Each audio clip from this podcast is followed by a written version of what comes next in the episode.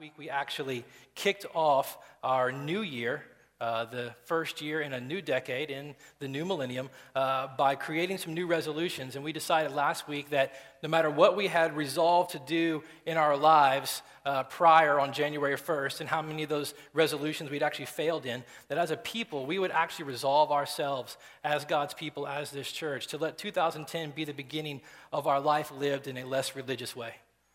We said of all the, the resolutions that we could make, if we could resolve to, to live a particular way this year and from the year forward, we wanted to actually lose our religion and be a people who lived a life that was less religious. That we would live a life that was being cultivated to, to reflect the character of Christ. That our lives would reflect His nature, that would reflect His character, that would reflect His reputation, that we would be more like Christ and, and less religious. So that was our resolution. And last week we began to talk about what that looked like. And, and we began to talk about one of the places where that is most keenly uh, clear, where our religiosity, if that's an actual word, where our hypocrisy, Jesus talked about, where our self centeredness and religious motivation comes out most clearly. We began to talk about what it looked like when we actually pray. We're going to talk about how prayer becomes the litmus test for our authenticity before God, how prayer is the greatest need that we have in our relationship with God. And so we began to look at what Jesus had to say about prayer in his Sermon on the Mount, which is really his greatest teaching about living a life that's not religious.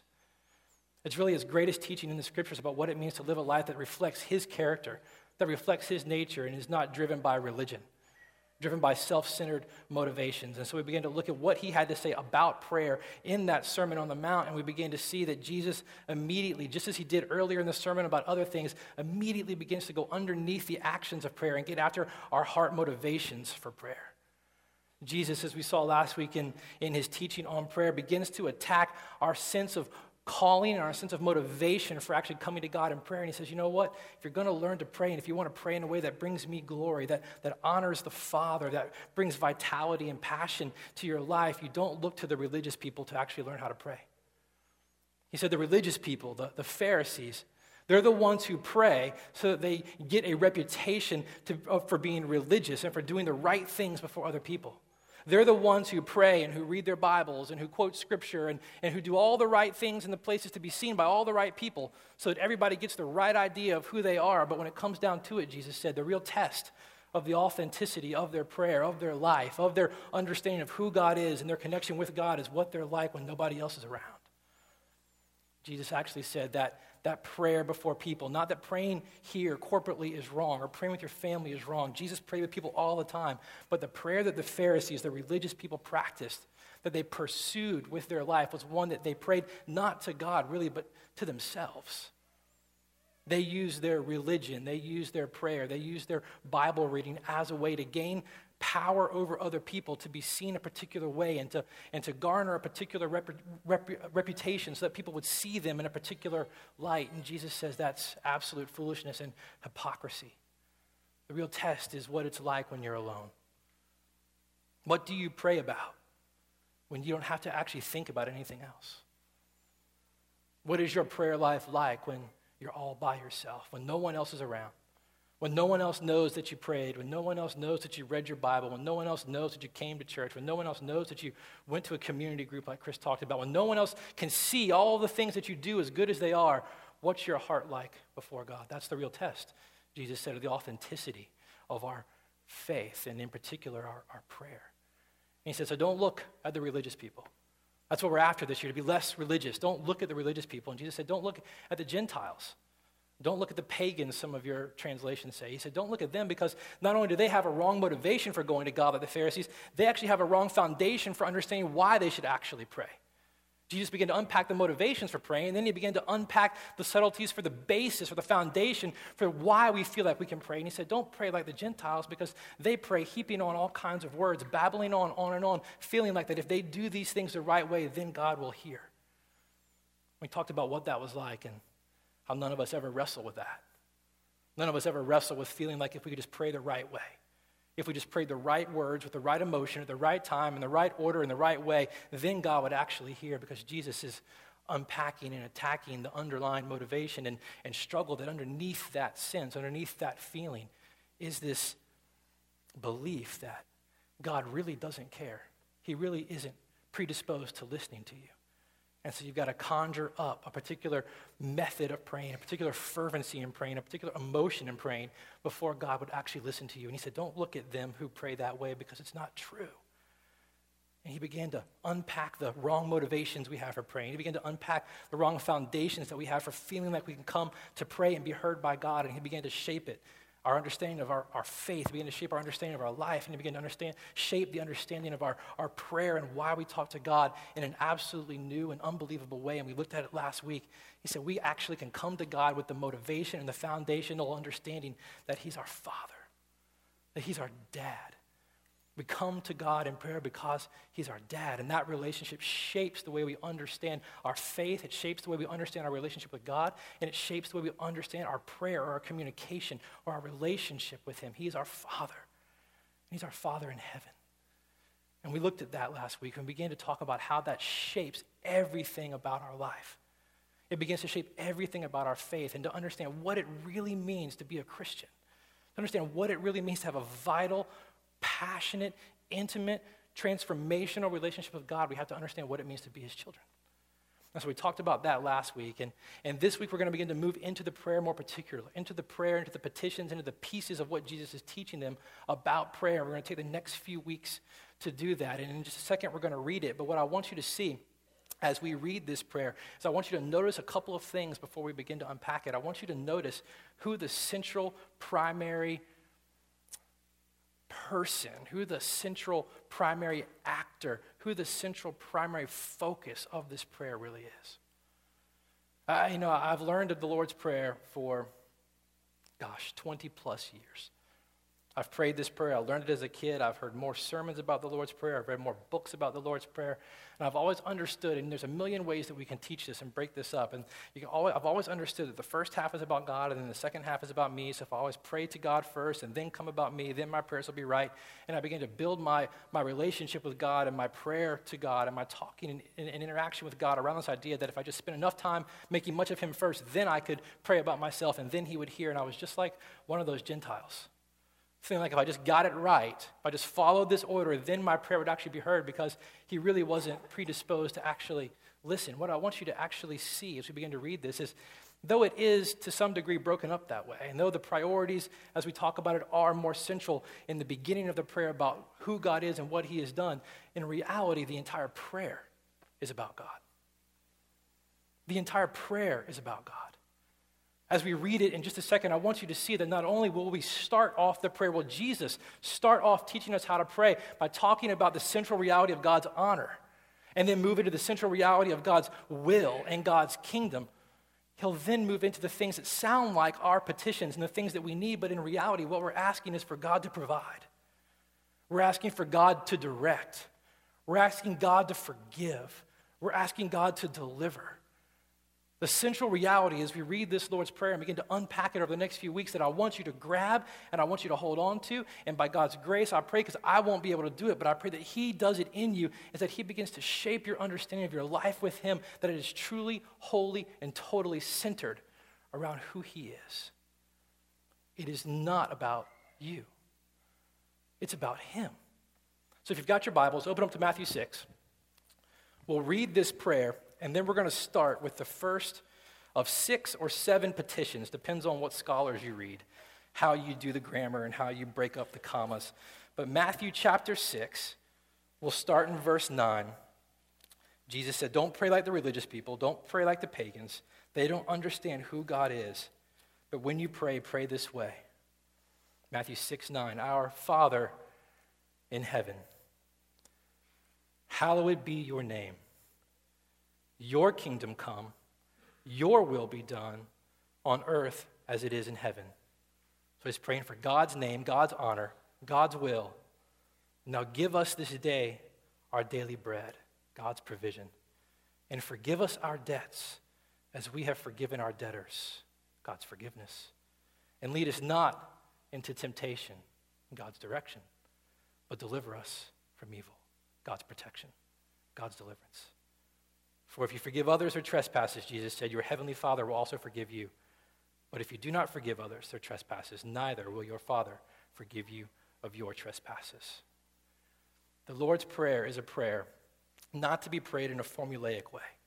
Though it is a prayer to be prayed in order sometimes, you can pray this and let it shape you. It is a prayer that Jesus has given us that really serves as chapter headings, for lack of a better description. Principles or targets by which our prayers are aimed at. It is really a prayer that as we pray it, as we meditate upon it, as we deal with what Jesus is saying in these petitions, begins to shape us. It's a prayer that begins to change us. So, for a lot of you, you've prayed this prayer for years. You prayed it at sports, you prayed it in church, you prayed it in your house, you prayed it before dinner. Nobody in here is totally unfamiliar with this prayer. You've prayed it for years. What I want you to do over the next few weeks is to slow down. I want you to slow down, and I want you to listen to what he's saying. I want you to listen to what Jesus is teaching us so that maybe the next time we pray this prayer, as we close our eyes and we try to shut the world out and we try to focus our attention and we pray this prayer that it's not just the words that come out of our mouth, but what is behind them, what Jesus is getting at, will begin to shape our hearts and begin to shape our souls, begin to shape our understanding of who we are, and that will begin to shape how we come to God, how we interact with Him, and how we talk with Him. So we'll start with the first petition. Chapter 6, verse 9, the first thing that Jesus says after we go to God as our Father, after we understand who He is as our Father in heaven, He says, Pray this Hallowed be thy name. Now, there are a couple of things in understanding what Jesus is praying here and what we're actually be praying for that get lost in translation. There are two things, two principal pillars in this petition, hallowed be thy name, that we're going to have to understand if we're going to understand what Jesus is getting at in this petition and how it begins to shape us and change who we are and how we relate to God. One of them has to do with names, and the other one has to do with this word, hallowed. So we're going to start with names and understand what we, what we miss in translation here, what we miss in reading this, what culturally and in our current time causes us to read this and, and miss what God is saying. And then we're going to try to unpack this word hallowed. But the first thing we've got to understand is what the Bible talks about when it talks about someone's name. You know, when we talk about names, when we talk about naming our kids or, or, or our, the names of our friends, we, we don't really give much reference anymore to what the name actually means. I mean, if you're honest, in this generation, maybe more so than other generations, but I don't think they were totally immune from the desire. We tend to name our kids based on what we as parents think will sound good. I mean, we, we tend to name our kids based on what we want other people to think about us because of the name that we've given our child. I mean, very rarely do we even take into consideration what it's going to be like for that child 5, 10, 15 years down the road when whatever was culturally relevant to us when we named them has changed and that name is no longer cool. That name is no longer different. That name is no longer trendy. Everyone else has chosen to name their child that name too, and they're no longer unique and no longer stand out in the crowd. You see, in, the Bible, when people were given names, when, when parents named their children, names connotated something about the person's character. Parents would name their child a particular name in hopes that they would grow into what that name meant. And oftentimes in the Bible, people's names were actually changed. At some point in their life, even in adulthood, you'll find in the Old Testament, people's names were changed based on something God had done in their life and how God had intervened and changed them and shaped them. And He gave them a new name because that name represented who they were. That name shaped something about that person. When you heard that name, you understood something about that person. Names are personal. Numbers, social security numbers, impersonal. Names, personal. And it's no less important when it comes to God. God revealed himself throughout the entire Old Testament, throughout all the scriptures, by particular names. And when God revealed himself in the scriptures by particular names, it connotated something about his character.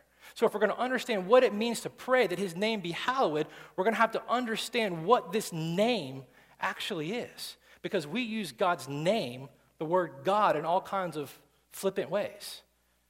We use it in ways that do not honor him, we use it in ways that are absolutely meaningless in our language. So we're going to have to understand what is meant by the name if we're going to understand how to pray that it be hallowed. So I've given you, I don't know if I made it on the slides. I've given you some of the more common names of God, here we go, in the Old Testament, so that you can get an idea of what we're talking about when we talk about this name. Um, Herman Bavinck, one of the great scholars, Reformed scholars, he said, All that can be known of God by virtue of his revelation, is called in Scripture God's name. God's name means everything that is true about God. It means everything that has been revealed by God about God. It means all of his attributes and all of his actions, all that he is and all that he's done and all that he will do. Everything that can be known about God is summed up in this idea of his name. Now, here's some of the most common. The first one is the, word, the name El, just the simple name El. It's used 217 times in the Old Testament in reference to the God of the Scriptures, but as many times, if not more times, to represent false gods of the other nations. El is a common generic name for God, and it means mighty one or powerful one. And in the Old Testament, El was most often used in compound ways, and you're probably familiar with some of these names if you grew up in church. There, there are names like El Shaddai, or the Almighty God. Names like El Elyon, the Most High God, or El Roi, the one who sees, or El Olam, the everlasting God, or the unchanging God. But El, E L, El, is the most common generic name for God. It speaks of power and might. The next most common name for God in that scriptures, especially in the Old Testament, was the name Elohim. Now, Elohim, simply, if you look at it, is another way of working with El. It's actually the plural form of El. And so when the Bible in the Old Testament speaks of Elohim, it's actually, depending on whether you believe it or not, in reference to some aspect of God being Father, Son, and Holy Spirit, the plural nature of God. Elohim is another common name for God throughout the Old Testament, but it's used over 2,500 times in the scriptures. Sometimes it was used of the God of the Bible, sometimes it was used of false gods. Sometimes in the scriptures it was used of kings as nations begin to believe that their, their kings were like God. Elohim has a translation that, that roughly means something like mighty or majestic, one true God. Whenever you see Elohim in reference to God, it's talking about his might or, or his power or his majesty. And you see that in places like Genesis 1 where it talks about God creating the heavens and the earth, or when the psalmist in Psalm 33 talks about God who created all things by the word of his mouth, by speaking all things into existence. That word is Elohim. He is the creator God, He is the powerful God, He is the majestic God, He is the all powerful creator. That's what this name Elohim is, is talking about. That's what people understood when they heard this name Elohim. But the issue is if you, if you stop there and you only understand God by his names of El or, or Elohim, what you get is a picture of God's majesty and his might and his transcendence and, and his role as creator and ruler and sovereign. You get this picture of power. But what you don't get is this picture of presence. You don't get this picture of immanence. You get a picture of might and glory and grandeur, something totally separated. And if you stay there, you could understand how you and others see God as this unmoved mover, people will say, this powerful, majestic being that has no desire to interact with creation, who is apart from creation, who set creation in order and let it go and stands back to watch what happens. But that's not where God ended in revealing himself to his people. That's not where he stopped as he began to tell his people and show his people who he was. The next name that you'll see in the Old Testament the next name that God revealed himself by was the name Yahweh. Some of your translations will, will say Jehovah. That's the name that God gives himself. That's the name that he wants to be remembered by. When Moses sees God at the burning bush and God tells him to go back to Egypt to be God's representative, to be his man in his place, to deliver his people from slavery, and Moses says, Well, who should I say has sent me? This is the name that God says to tell the people has sent him. Not the almighty God separate over here, not the all powerful Elohim who resides in the heavens, who does what he pleases. Yahweh or Jehovah is a personal name, it's not a title. There's a difference between a title and a name. El, Elohim, those are titles of majesty and power and grandeur and greatness. Yahweh is a personal name like Robert or David or Raymond or Chris. It's a name that connotates intimacy, it's a name that connotates uh, relationship. It's a personal name about who he is. It means I am that I am. And God reveals this name to Moses as the Redeemer. God reveals himself throughout scriptures as the people's God, as their Adonai, scriptures will later say, their Lord. It occurs sometime, some almost 6,000, I believe, times in the Bible. God has revealed himself as Yahweh, their God their Redeemer, their Deliverer. It's a personal name, and it's a name that's used in, in other ways throughout Scripture to reveal what kind of relationship and what kind of God He is to His people. There are some other names you're, you're used to here. Look at this. Sometimes you'll find in the Scriptures that God will call Himself Jehovah Jireh or Yahweh Jireh. The Lord will provide.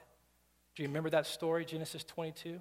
Abraham told by God to go and offer his son Isaac as a sacrifice on the mountain. And Abraham, in obedience to God, takes his son Isaac on top of the mountain to do as God has said, and he gets Isaac tied down to the altar. He gets his son strapped down to offer a sacrifice before God in obedience.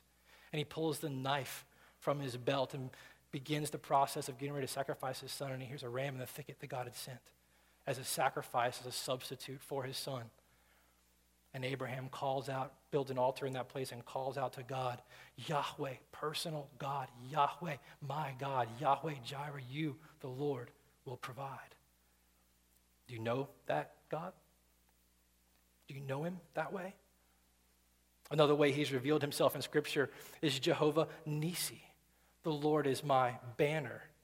See, there was a time when the Israelites were in a battle against, the, against Amalek and, and the Amalekites, and, and Israel was in a battle that they were losing. But as long as Moses would actually raise his hands in praise towards the Lord, as God had told him that he would raise his hands before him, that he would deliver his people in this battle. And as long as Moses' hands were raised, proclaiming that God was their deliverer, that their banner over their armies, their banner of strength and power was not their name, it wasn't Israel. As nations would come into battle, they would raise these banners above their armies that declared their name and declared their strength and declared their might. But God said, As long as you raise your hands up to me, I will deliver you. And God did what he promised as long as Moses' hands were raised. And Moses made an altar right there in the victory of that battle and, and called out to God, Jehovah Nisi, the Lord. The Lord is my banner. He's my banner. He's my strength. Other names you may be used to Jehovah Shalom, one of my favorites. Judges chapter 6, one of the books one day we'll actually preach to. You. God comes to Gideon the people of Israel have been in sin and have been in rebellion before God, and the Midianites, another pagan people, are just devouring Israel. The Bible says that actually every time the harvest would come in for Israel, the Midianites would come like locusts and swarm and eat it all. Every time their animals had babies, the Midianites would come and they would take all their animals, such to the degree that Israel was falling apart and in destitute before God in sin with nothing.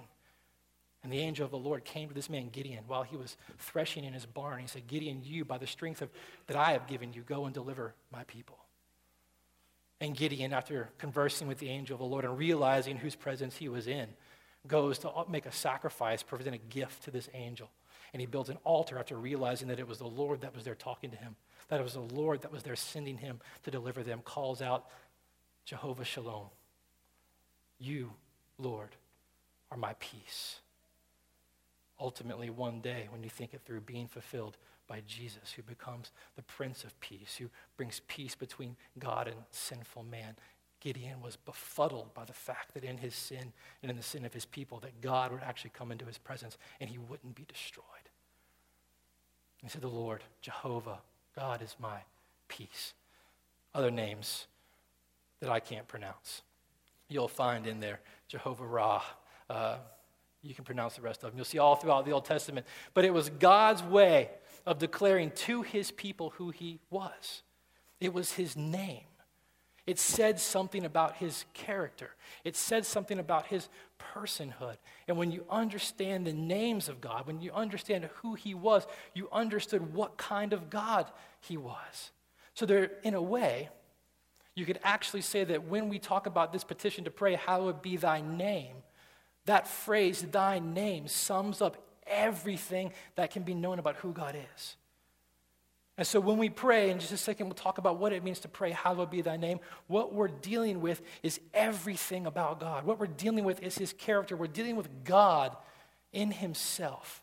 All that he is, all that he has done, all that he will do. We're praying about God's reputation. We're praying about his character, we're praying about his name, and what we're going to pray is that it be hallowed.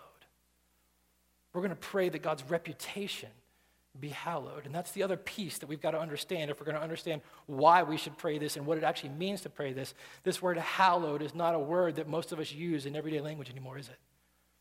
And my guess is, and I could probably bet my mortgage on this one, you probably didn't use this word hallowed this week in conversation unless you were dealing with this prayer.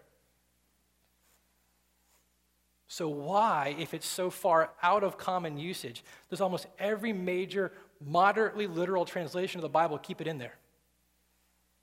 And why does every decent translation of the Bible keep this word in there that we don't use in everyday language anymore? It's because it's the only word in English that we have that gets anywhere close to capturing what was being talked about here. To some degree, it's a knock on how poor the English language is now. Uh, and to another degree, it's a little picture of beauty because it's a word that captures the essence of what Jesus is talking about. And to hallow something, for something to be hallowed, means that you make it sacred. You set it apart. You make it sacred. You make it the ultimate thing. To hallow something means that, means that you make it the, the greatest treasure or thing of supreme beauty or, or your ultimate concern. And so when we begin to look at this prayer and begin to look at this first petition and we begin to think about what it means for us to, to pray that God's name be hallowed, to come to God and to pray, to petition Him to hallow His name, what we are saying is that we are praying to God that He would make Himself we would make everything about him, his reputation, his character, his acts, his nature, his person, that God would make himself the supreme concern, the supreme beauty, the ultimate desire, the most hallowed thing, not only in us, but in the world. That is what it means to pray, Hallowed be thy name.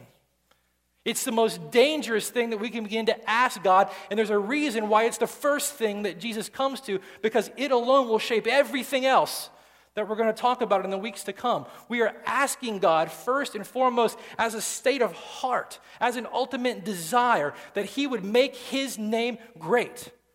That more than anything else, that God would glorify Himself in our life and in us and through us to the world.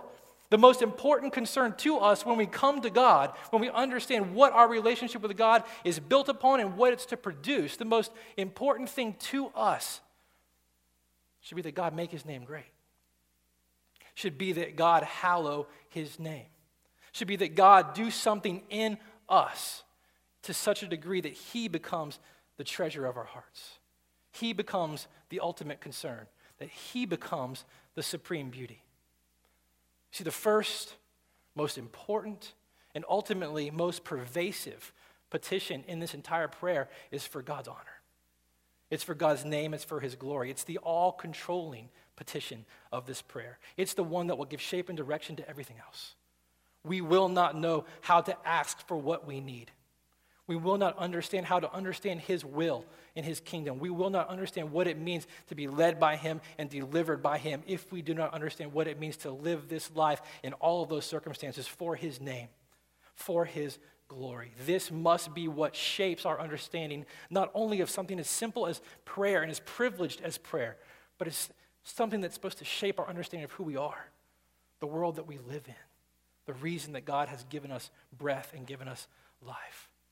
To pray this way is to pray, is to petition, is to ask that God's reputation, that God's nature, that his character be set apart. That it be set apart in our hearts It'd be set apart in this world. It'd be set apart in people's lives. And that the infinitely great and beautiful and valuable reality of who God is be made to see, be made to be seen for what it is. So that's what it means when we say that we are to pray, Hallowed be thy name. But why are we to pray that first? And why are we to pray that at all? We're simply to pray that first. We're simply to pray that at all because it's our greatest need. We need to pray that God's name be hallowed in our souls. We need to pray that God's name be hallowed in our hearts and in our lives because it's not natural for God's name to be hallowed in our hearts because of sin. We need to come to God and ask. This is our greatest need, and we need to come to God and petition Him for this because it's not natural for us to hallow God's name in our hearts. The glory of God and the reputation of God and the character of God is not central in a sinful heart. That's what Jesus was getting at earlier when he was talking to the, to the Pharisees, those he would call hypocrites, those who would pray to use prayer and to use scripture and to use their, their Christian life as a means of garnering a reputation or of manipulating people or of, or of manipulating their perceptions of, of other people or getting other people's perceptions to be manipulated through what they do. This is what he was talking about. Their, their greatest dire, desire, their central reality, the controlling beauty to them and their souls was not God. They could pray all they wanted. Word after word, formula after formula, time after time. Go to temple all they wanted, make the sacrifices all they wanted, keep all the rules they wanted, add rules to the rules, and keep all the rules. The central dominant reality in their hearts and in their prayers was not God's name. It was not God's glory. It was God, not God's reputation. It was their own. This is what he was getting at with them. This is why Jesus has to go there. This is why this is the greatest need that we have in all of our souls and in all of our lives. And it's why it's the first and chief and most important petition in this prayer. Because in our sinful hearts and in our lives, our desire is not to hallow God's name. Our hearts are wired because of sin to make much of ourselves, to do what we can to make a great name for ourselves. This is why Jesus said, You really want to understand what you hallow. You want to understand what that supreme beauty or what that ultimate concern is in your heart? Here's how you find out go alone. Get to a place where no one can see you do this. Get to a place where no one can see you, like we said earlier, come to church or go to groups or read your Bible. No one can hear you memorize scripture. No one can hear you make all of your confessions and petitions and beat your chest and, and cry out before God. No one can hear all the emotion, inflection in your voice. What do you want? What occupies your heart? What occupies your mind? What do you think about when you don't have to think about anything else? W- what is it that you want? What is it that your mind and heart are drawn to? Is it your job, family, success, relationship, hobby, uh, uh whatever it may be? I, I don't know what it is for you what your heart goes to when no one else is around. No points are scored for what you do. Reputation doesn't change at all in anybody else's eyes. You can't earn anything before other people. What your heart goes to, what your mind goes to, what your desire goes to in those moments, what you are characterized by in those times, that is what you hallow. That is the thing of supreme beauty. And what happens is we become a people of prayer most often when whatever that thing is gets challenged. When that job, that family, that relationship gets challenged, then we're driven to God in prayer. And at that point, whenever that resolution comes, our hearts begin to move on to something else. And Jesus is saying, look, if we're going to understand this Christian life, if we're going to understand what it is to be transformed by the nature and by the character of God. The first thing that we've got to be most concerned with, the thing that has to be a chief desire in our hearts, the thing that we must pray to God to do on our behalf, is to make his name, his character, his glory the central, dominant, and driving reality in our life. See, everybody hallows something. Everybody hallows something. Everybody praises something, everybody adores something. The trick, Jesus says, to figuring out what it is in you is to look at your life in prayer when no one else is around. Do you praise God? Do you pray? Or do you daydream about what's really important to you? And if you do, is it Him? If it's not Him, what is it? You have to praise something. You have to hallow something. Your heart is designed to do that. The issue is, what is it? This petition, this prayer that God's name be hallowed is the prayer that encapsulates, that gives word, gives voice to our greatest need. It also is the petition that gives voice and description for the purpose for which we were created. Westminster Catechism starts off with this great question What is man's primary purpose? I mean, what is the reason why you are here? That's the question, right? What's the reason that you're here? The answer they give is that man's primary purpose is to glorify God and to enjoy Him forever. That's the purpose for which we're here. My, my hero in the faith, John Piper, took that question and took that answer and began to wrestle with partly this petition of what it means for God and who He is and what He has done to be hallowed in our hearts, to be hallowed in our life. And he took the answer to that question and he changed one little word. He said, The question and the answer isn't wrong, Let's just change it a little bit to make it more understandable and to make it more relatable and to make it more tangible and honestly to make it more true about who we are in our lives. And he says our purpose is not just to glorify God and enjoy Him forever. We glorify God. He is hallowed in our lives, He is hallowed in our hearts, He is hallowed in our souls by enjoying Him forever. This is the purpose for which we were created. We were created to make much of God, to hallow God in our hearts and in our minds. This is what God created us to experience. This is what He created us for. This is where all the joy and the satisfaction comes. We glorify Him, we hallow Him, we make much of His reputation and His name in our hearts, in our minds, in our lives by enjoying Him for who He is. Which is why we said last week that one of the things that makes prayer so difficult is because we fail to understand who God is. We fail to understand who He is, and prayer gets muddled because we have wrong ideas about God. And as we begin to understand who He is as our Father and who we are as His children, and we begin to understand His name and who He is and all that He has done, and how that begins to grab all of the pieces of His nature and His character, and we begin to pray, God, make your name the supreme beauty and desire and controlling aspect of my life. Make your name who you are, the greatest treasure in my soul. We begin to enjoy God for who He is. And as we begin to enjoy God for who He is, it begins to change the way that we live, and His name is hallowed. Not only in our minds and in our prayers and in our words, but in our lives, because it begins to shape and twist and change the reasons that we do the things we do. This is the purpose for which we were created. We were created to hallow the name of God, to set apart the name of God, to glorify the name of God, and we do that by enjoying who He is, by knowing who He is and enjoying Him for that. So, what we are doing when we are praying, when we are asking God to hallow His name, is that we are asking God to make Himself the treasure of our hearts.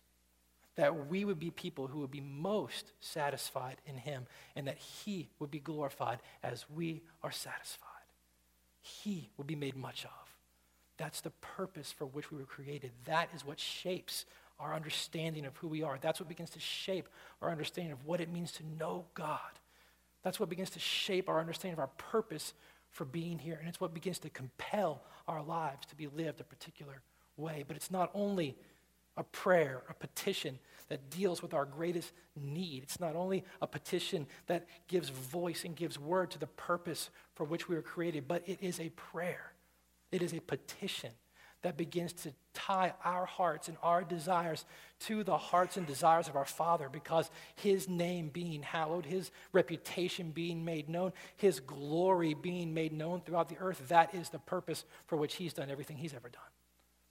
And so, as we pray that his name be hallowed, and as that prayer begins to shape and begin to rewire and transform our hearts and our desires, we're actually having our hearts and our desires transformed and changed into his greatest desire. That's the most unbelievable thing about this prayer. It begins to shape our desires to be more like his, it begins to change our wants into the wants of his heart, into the desires of his heart. I mean, just, just listen to this. I'll give you a little run through from Scripture. Just let Bible prove this. Look at a few things. Why did, why did God create us? Isaiah 43. Is that going to come up there? Why did God create us? God said, Bring my sons from afar and my daughters from the ends of the earth, everyone who is called by my name, whom I created for my. God created us with the purpose of his glory being made known through us. That was his purpose in creating us. And as we pray that his name be hallowed in us and our lives reflect his glory, our desires and our hearts are being connected to his purpose and his desire. But keep going. Why did God choose Israel? Jeremiah 13 11, I bound the whole house of Israel to me, that they might be for me a people for great renown, for praise, and for glory. Now, after they sinned and began to continue to rebel against God and find themselves in horribly sticky situations, why did God actually eventually rescue them from slavery in Egypt? Psalm 106 7. He saved them for his name's sake, his name's sake, that he might make known his power. Isaiah said he divided the waters before them to gain for himself an everlasting name, to make for himself a splendid reputation. Ezekiel 20 says that Israel rebelled against me, God said. Then I resolved to pour out my wrath on them. But I acted for the sake of my name, that it should not be profaned in the sight of the nations. Well, why did God continue to spare Israel? After they rebelled again and again, after he delivered them from slavery in Egypt and began to take them to the promised land, why did they continue to rebel against him after he had become their deliverer? Ezekiel 20 says that the house of Israel rebelled against me in the wilderness, and I resolved to pour out my wrath on them in the wilderness to annihilate them, God said. But I acted for the sake of my name, that it should not be profaned in the sight of the nations, before whose sight I had brought them out. So, as we pray that His name be hallowed in our lives and in our souls and in our hearts, that His name, all that He is and all that He has done and all that He is for us, be the central, dominant reality in our hearts, the treasure of our lives, we're actually praying that our heart's desire be transformed into His heart's desire. That our purpose is being transformed to be seen as his purpose. Why did he ultimately forbid Moses from entering the promised land? You know that story? Moses has led God's people through the wilderness for 40 years in all of their rebellion. Moses has been God's man, leading God's fickle and rebellious people. And, and Moses is, is talking to God, and God tells Moses to, to take his rock and to strike Mean, take his staff and strike this stone, and out of that stone would come water because his people were complaining that they were thirsty. And in frustration with God and frustration with his people, Moses took his staff, and instead of striking the rock like God said, he actually took his staff and struck the rock twice. And this is what God said Because you did not believe in me, to uphold me as holy, same word you find in the New translation, New Testament that we translate hallow. Because you didn't believe me, and because you didn't hallow my name in the eyes of the people of Israel, therefore you shall not bring this assembly into the land which I have given them. Why did God preserve Israel? Even as they continued to be unfaithful to him after all that he had done. Isaiah 48 says, For my name's sake I deferred my anger. For the sake of my praise I restrained it for you. For my own sake, for my own sake, for how should my name be profaned? My glory I will not give to another. Ezekiel 36 says, When they came to the nations where I scattered them and profaned my holy name, because it was said of them, These are the people of the Lord, yet they have come out of this land, but I had concern for my holy name, which the house of Israel had profaned among the nations. Thus says the Lord God, It is not for your sake, Israel, that I am about to act, but for my holy name, which you have profaned among the nations and I will sanctify my great name. Same word in the New Testament we translate hallow. I will hallow my great name, which you have profaned among the nations. Then the nations will know that I am the Lord when I sanctify myself, when I hallow myself among you in their sight. It's not for your sake that I act, says the Lord. I will bring you out of the nations and I will sanctify myself. I will hallow myself, God says, among you in the sight of nations. God's ultimate purpose, his chief desire, the ultimate concern of his heart is for his name. And this is what we are praying. This is what we are petitioning God that his desires become our desires, that our hearts become wired to reflect his hearts. The desires of our hearts become are the same as the desires of his hearts, his heart. But then ultimately, why did Jesus? Why did Jesus come? Why did Jesus come? Jesus came because all of us have failed to fulfill the purpose for which we were created. Instead of living our lives that God's name would be hallowed, that God's glory would be made known in us and through us, we have lived for our own glory. We have failed to live for the purpose for which we were created. And instead of being caught up in the great purpose that God created us for, of making His name great, of making His reputation known, we've been caught up in making a name for ourselves. That's the chief reason why Jesus had to come. We've been more concerned with our reputation than God's. Our hearts have been hardwired now because of sin to be more concerned about ourselves. And in more ways than in more ways than I care to actually even admit half the time, I've been far more concerned with my own name. And I've failed to hallow God's name. Not even in what I do, because what I do comes from what I believe and what I want. And what I have wanted is something for myself. I've wanted my name to be great. I've wanted my reputation to be secured. And so, for the sake of God's name, for the sake of his reputation, for the sake of his glory, according to his purpose, Jesus came and fulfilled the purpose for which we were created for.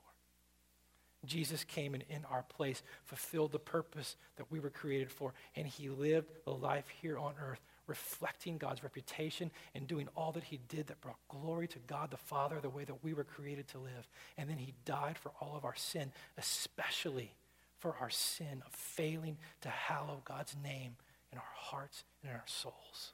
That is why he came. He came to fulfill the purpose for which we were created. He came to be for us what we failed to be for God. That is why he came. John 12 says that when some Gentiles or, or Greeks were coming to Jesus, and, and Jesus began to see that the nations were coming to him just as God had said. In John 12, Jesus says, The hour has come for the Son of Man to be glorified. What's he talking about? He's talking about the cross. And he says, Now my heart is troubled. What shall I say? Father, save me from this hour? No, it was for this very reason I came to this hour. Father, glorify your name. Jesus came that God's name would be hallowed. He came to fulfill the purpose for which we were created, the purpose for which we had failed. And then a great promise came from heaven. I have glorified it, and I will glorify it again. That is why Jesus came. That is why Jesus will come again. Praying that God's name be hallowed is a prayer of commitment to the desire of our Father's heart. Praying, Hallowed be thy name, is a prayer that begins to shape our heart and the desires of our heart to reflect the desires of our Father. Praying, Hallowed be thy name, is a prayer that begins to cultivate our soul to reflect the character of Christ. Praying, Hallowed be thy name, is a prayer that begins to deal with our greatest need because of sin, but begins to connect us to the purpose for which we were created. It's a decision to make the reputation of God, the glory of God, the name of God, the grandeur of God, the driving force in our life and the rationale for all that you do. That's what it means to pray that God's name be hallowed in your life. Let me say this. Lots of us struggle, sometimes more often than others, with the purpose for which we were created. I mean, what's the purpose for why I'm here? I mean, when it gets quiet at night and all the lights go out, and you're left with yourself and your struggles and your thoughts and your heart and your soul, you wrestle. I mean, what's it all for? And why am I doing this? I mean, what am I actually here for? And we've fallen for this deception that we're the center of it all that we're the center of the universe, that it's all supposed to revolve around us. And when things don't go the way that we think they should, we struggle with what the point of it all is because it's not going according to our plan. And we've fallen under this deception that we're the center of it all. And, and what that does is it begins to shape our view of God. And it begins to shape our understanding of who He is. And He's no longer our Father in heaven whose purpose for all of eternity was to make a name for himself and to transform us to reflect his character and his greatness, and that through us, his name and his glory would be made known, and that we would receive a joy and a satisfaction that comes from being satisfied in who he is. But he's now become something that is a tool to be used to achieve the ends for which I think I was created and the things that I think will bring me what I want. And we've stuck ourselves square in the middle of a universe that isn't really real. And God's become a means to an end. And as a result, we're gripped and twisted and gnawed at with discontent, frustration, and angst and disappointment, and, and ultimately a really unhealthy inwardness. But that's not the way that it, we were created to live. That's not what we were created for. When we pray, when we pray, hallowed be thy name, just you stop and you sit back and you think, God, hallowed be thy name. When the diagnosis is bad, when the marriage is struggling, when the kids have run away, when the job is on the rocks, when the promotion actually comes and the decision comes to move or stay, when the windfall comes, the way that you live is challenged, to sit back and to pray, Hallowed be thy name. May your glory be the driving reality, the driving motivation, the greatest treasure in this situation, in my life, in my heart, in the midst of this, when that, when that becomes a reality for us, we begin to see that God has called us into the greatest and biggest and largest and most glorious purpose for being and for living in the entire universe. We're a part of His purpose. We're a part of His story. We're a part of His plan for Him to be glorified, when that begins to shape us, when that begins to drive us, when that begins to control us, we begin to become the salt and light people that he talked about earlier in the sermon. We actually become a part of his great story and his great purpose for all of the universe. When we pray, Hallowed be thy name, our desires, they're coming in line with his. Our purpose is being shaped. Our greatest need is being met as we become more satisfied in God, in who he is, and we understand what he has done for us and will continue to do for us. And that begins to meet the desire of our heart. It changes us. It transforms us. That's what we're doing when we pray, Hallowed be thy name. Let me pray for us. Father, teach us to pray, Hallowed be thy name. Teach us to pray. Shape our hearts. But I know this isn't my controlling desire 24 7. I know that um, unfortunately I am a professional hypocrite and religious person. Tempted beyond measure to do what I do for the sake of a reputation, for the sake of a name that sometimes isn't yours. Teach us, God, to pray. Hallowed be your name. In all the circumstances in our life, let it be the controlling, dominant desire of our hearts. Let your name and your reputation and your glory shape our prayers for need. Shape our prayers ultimately for provision. Shape our prayers for protection. Shape our prayers for your will. Help us to see who you are and be satisfied by you. Cultivate that in our souls. Cultivate our souls to reflect you, to reflect your character, to reflect your desires. Teach us, teach us to pray, Hallowed be thy name. Amen.